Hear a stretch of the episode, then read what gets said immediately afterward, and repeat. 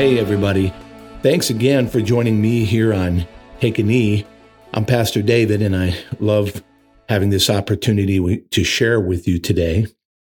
So imagine watching a chess game between two of the greatest chess players of all time. I don't know a lot about chess, which is why, of course, I, don't like it very much. I'm far too impatient to watch such a game. I don't know about you. Maybe you, you enjoy playing it. The reason why for me is because it hurts my brain to have to think so many moves ahead. I know that it is how the game is played. You know, it's all about thinking ahead. One has to think about all the possible moves that can occur after each and every move. One has to put themselves in the head of, of the opponent.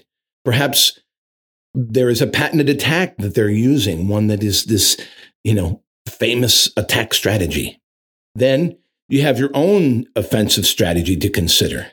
See, I know generally how the game is played, but again, it hurts my brain to try to use so many dendrites on a game when I need them just to figure out my credit card statement. This makes me think about God Himself, this whole idea of playing chess, and of course, His will and His providential plans for my life, for your life. We can be those who try to figure out why God does what he does, or we can just, you know, trust what he does and why he does it because he's good. He is the master strategist. He knows beyond 1 billion moves just what's going to take to accomplish his purposes. Ultimately, we will never be able to outthink God, to outplay him, or to outplan him in anything in life. Even the devil made the major mistake of trying to outplay God by killing his son. Of course, this is played, this whole, this whole thing played right into the Father's hands, as it says there in Colossians, that God made a public spectacle of him, of Satan. And of course, C.S. Lewis's stories, The Lion, the Witch, and the Wardrobe, so wonderfully illustrate with the killing of Aslan and the deep magic, if you've ever read that. So here we are, God's creation, trying to look at the creator who has everything mapped out as far as the ultimate loving plan revealed in his time, and we question his will? God will always win, even when it appears that he loses. He may lose a piece on the board, but it always plays into his ultimate victory. Jesus died and was taken off the board. Or was he? No, he was brought back onto the board and made a king with the ultimate ability to move in any direction, like in checkers. I'm sorry, I'm mixing my game strategies up, but let's come back to the will of God. Paul in Romans 9 comes to the final conclusion, which one might consider does not seem fair. What he says is the ultimate takedown in my mind. After he has shared the wonderful gospel in the first eight chapters of the book of Romans, he says, Well, who are you to question God? when you come to the end, because Paul knows that at the end of his, his, his teaching, there are going to be those who say, well, this seems a little too much like God was in control of everything. And then Paul just says, well, who are you? You are the clay. He is the potter. Does the clay look at the potter and say, why did you make me this way? I guess Paul pushes us into the corner of sovereignty by saying God is God. Checkmate.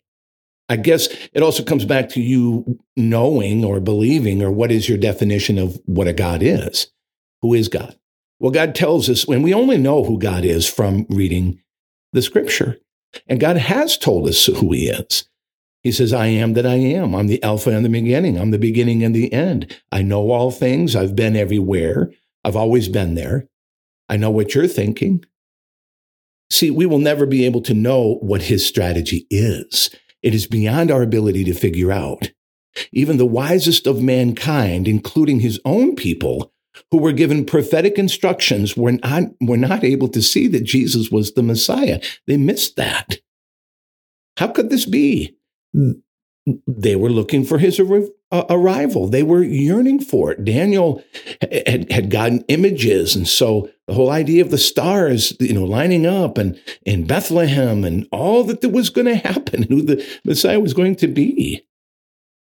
You know, the light that comes from Naphtali. They've seen a great light, you know, all of that. He fit the bill in every sense. Matter of fact, when we read in the Psalms, when we read in the book of Isaiah and Jeremiah and Ezekiel, we see pictures of Jesus that when we look in retrospect, we say, how could they have missed this? Except that their hearts were so darkened that they no longer could see that which was obviously sitting right there in front of them. That tells you how much darkness there was in them. And perhaps the Jewish leaders were looking for different moves. Maybe they were taken off guard. Well, certainly that was the case. Because we learned that God had a totally different strategy in what God was doing.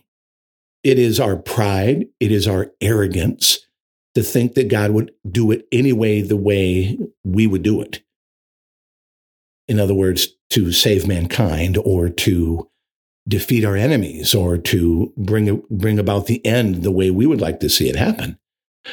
I think that is the truth. So that when, when God's will was playing out in front of them, they were very confused and therefore they made the con- conclusion. I'm talking about the Jews here. They made the conclusion that it could not be God who was using such a simple pawn of sorts to set up the strategy right there in front of them. So, see, again, we're going back to this chess analogy that they're looking and they're saying they're watching the board and of light and darkness, and they see God move this pawn. They're like, "What's going on there?" That's not the way we thought it was going to happen. That's that's not the way we would do it.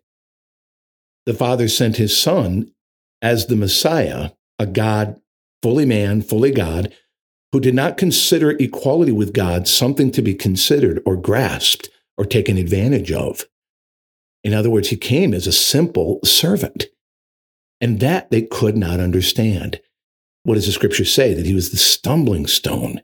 Clearly, pride and a misunderstanding of who God was to them was the key to their stumbling. Jesus, as it said, was the cornerstone, the stone of their stumbling.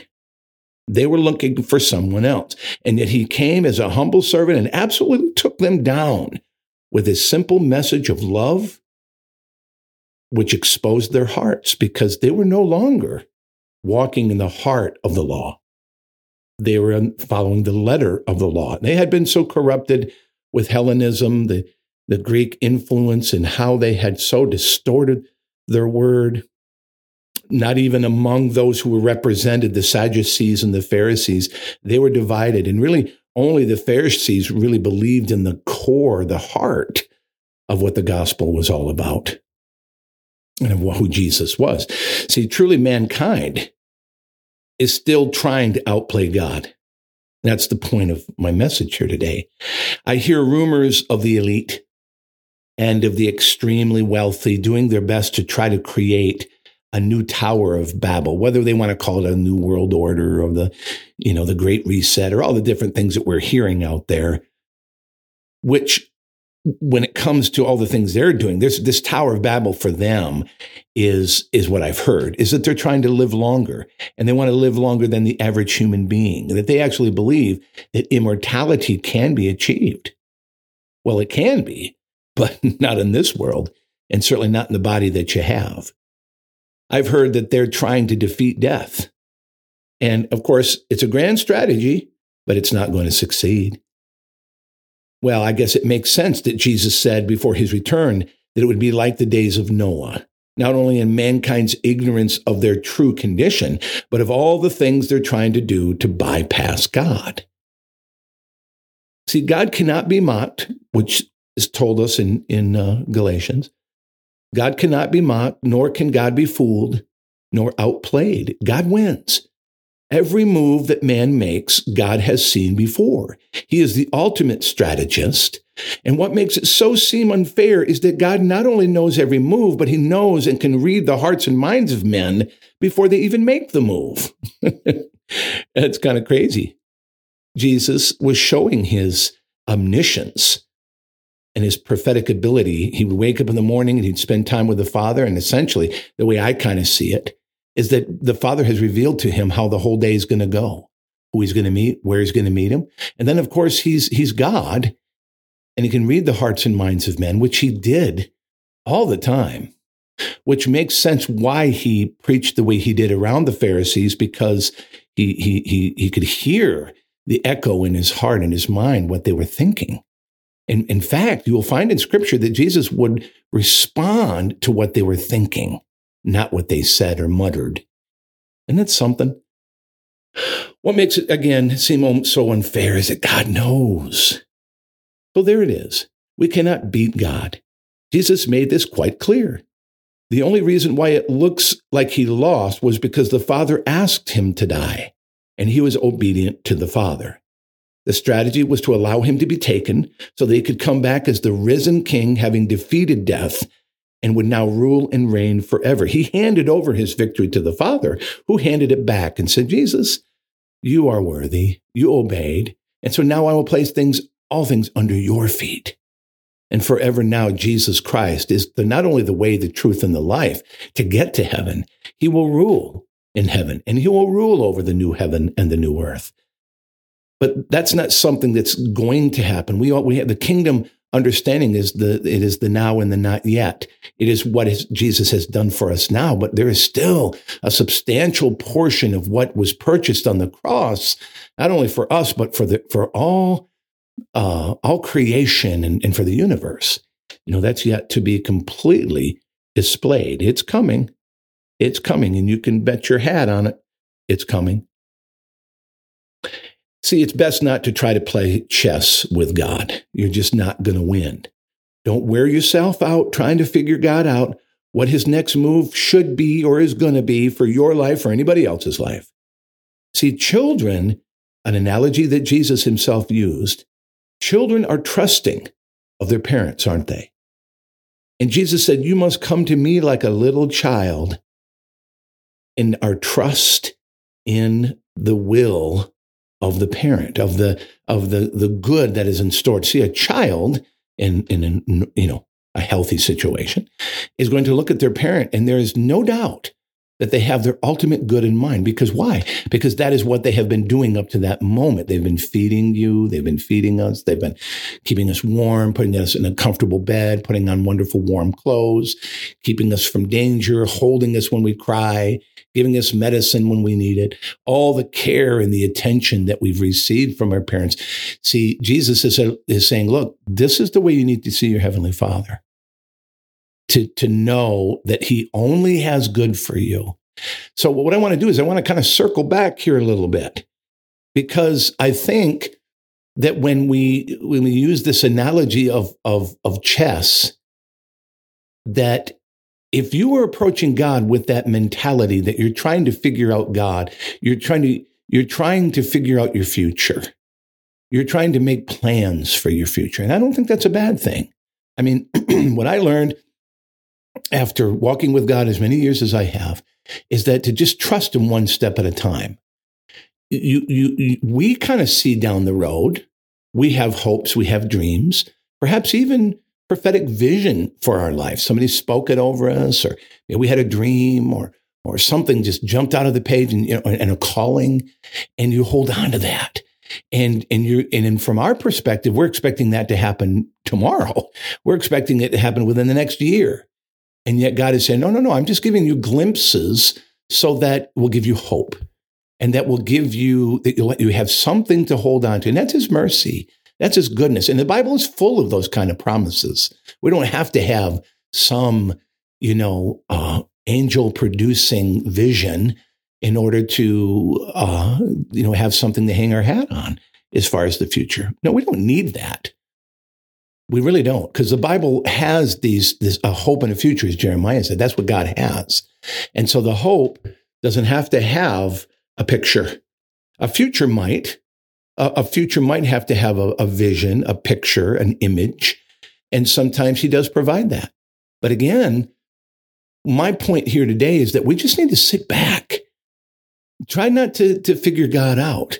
But if we look at Romans 9 from the perspective and from what what that Paul is saying, and if what he is saying is true, is that God knows all things, sees all things, he's got it all planned out. And who are we to question God? We just need to be the clay that sits on the wheel and let him form us and prepare us to be the vessel that he will use and for whatever purposes they might be vessels unto honor, common vessels, you know, a cup, a plate, a fork, you know, whatever it is. Or maybe we're supposed to be a vase that is set in a, a prominent situation. You don't know. But, but in our hearts, we have a feeling, we have an unction. And so that is good because then we can say, okay, I'm preparing, I'm preparing, I'm preparing for the good work, I'm preparing for what God. Today, I am not going to try to make it happen. I'm going to just be faithful to what God has placed before me now, which may mean, you know what? Just like in Jesus's case, what did the Father say? Jesus didn't say, you know, look, uh, Father, I'm, look, I was dwelling in heaven for eternity. And now you've come and, and I'm in this, this body. I'm, I'm now man who has all the limitations of the physical being. I have these, these emotions. I have these pains. I have, you know, all of these anxieties of what, what is common to man. And that's what scripture says is he, he suffered those very th- same things. And yet he trusted the father and said, okay, all right, well, this is, if this is the path you have for me, then I'm not going to consider, I'm not going to take advantage, advantage of the fact that I'm God to come and to do something I shouldn't do, to turn the stones into bread or to strike down his enemies or to have a steely glare that would cause the soldiers to just drop dead. No, no. He knew that he was supposed to come as a simple servant and that he was supposed to die, that he was supposed to give his life for our lives. And of course, that required humility. That required, you know, surrender to the will of God. Day after day, purpose after purpose, part after part.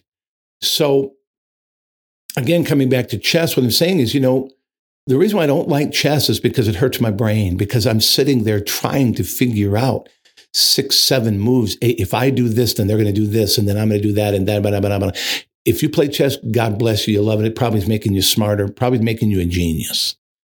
But for me, I have developed kind of a sense in my life. It's like, you know what? I'm like Baloo in the uh, in that in that Jungle Book, who just says, you know, the basic necessities will come to you. He may be thinking like he's lazy, but I look at that and say, you know what? There's a lot of truth in that song. You know what? To just trust God and and and God's purposes along with my discipline along with my focus in being faithful to what God has given me today. In other words, faithful to my marriage, faithful to my kids, faithful to the Lord, faithful to my calling, faithful to what I'm called. And if I'm still breathing in and out, then I'm faithful to his word. I'm faithful to do that which is required of me today. Now, should we plan for the future? am I saying we shouldn't do that at all? No.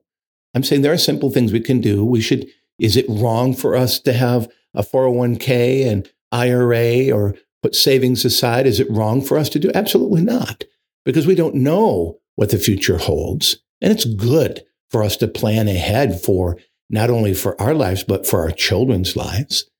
All of that is wise. See, there's such a combination of wisdom and faith that are put together but all of it is wrapped up. See, I may make preparations, I may do these things, but they're all surrendered to God. I don't hold on to a 401k with a white knuckled fist. I, I do, I invest, I do whatever I'm going to do for the future, all knowing that it, it came and it can go just as fast. As Paul said, I've known what it's like to, to have a lot, and I've also known what it's like to have nothing. And he says, I've come to just trust God in, in all circumstances. Not of that's not always a great message to hear, especially for those who, who like security. But bottom line is, we need to just trust, and we need to trust like a child. And we need to know, we just have that confidence that every day I wake up, that my daddy and my mama have got everything in control. That my heavenly father, he knows what is planned for me. He knows every hair on my head and I can just snuggle into the purposes of God and not have to wear myself out wondering what it is that God is going to do next, but just to trust. Pastor David, are you saying that this life is just a game? No, but I guess it is to some. We think chess, God thinks 4D chess. Bottom line is that we're the ones who broke this relationship. We're the one who mess, messed it up, but God fixed it for us. Now it is simply trying to convince everyone that God has solved our sin problem. He's restored our relationship. But no, of course not. It's not a game. This is life or death. In fact, it's very, very serious. So let me finish today by sharing a verse from Philippians chapter 2, 5 through 10. In your relationships with one another, have the same mindset, mindset now, as Christ Jesus, who being in very nature God, did not consider equality with God something to be used to our own advantage. Remember, he's saying, look, in your relationship with one another and with God, he's not saying that, but I absolutely want to make this jump. He says, do not consider, he did not consider equality with God something to be grasped. And we should take advantage of, of being sons and daughters of God either. Rather, he made himself nothing by taking the very nature of a servant. That really is our first level of expectation. Jesus was made in human likeness, and being found in appearance as a man, he humbled himself by becoming obedient to death, even death on a cross. Therefore, God exalted him to the highest place and gave him the name that is above every name, that at the name of Jesus every knee should bow in heaven and on earth and under the earth, and every tongue acknowledge that Jesus Christ is Lord to the glory of God the Father. Jesus was rewarded for his simple trust in his Father. He became obedient to death, even death, even mockery, even such a humbling experience, and then God raised him up. I guess the analogy for us that we can finish here with today is just the knowing that, you know, God, we wonder how this, this life is going to turn out for us. And you know what? Can I just give you this as a pastor of so many years, this little bit of advice and wisdom? Don't worry. Just trust the Lord. Just rest. Don't, don't try to question God when it comes to the longevity of your life. Don't try to question God when it comes to the the, the goodness of your life. God, if, if there's a change to be made, He's going to put faith inside your heart to make it. And it's going to be mixed with passion.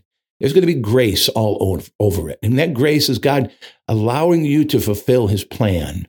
It's God's work inside you. He's going to give you the confidence. He's going to give you the faith. He's going to give you the open doors. This morning I was preaching and teaching, and I and I said this that faith, that rather that um, that favor follows faith. Remember that favor follows faith. When we trust God, the doors of heaven open up. Clearly showing to us in the scripture I just read, Jesus, everything was placed under his feet from that simple act of trust and obedience. Folks, that's our journey. That's our example. And so today, as you come before the Lord, as you consider your life, don't wear yourself out. Don't wear yourself out trying to figure out God or figure out what God has planned for you. Just simply trust. We finish with that prayer of Jesus and how he taught us to pray to the Father. What did he say? Father, who lives in heaven, hallowed be your name.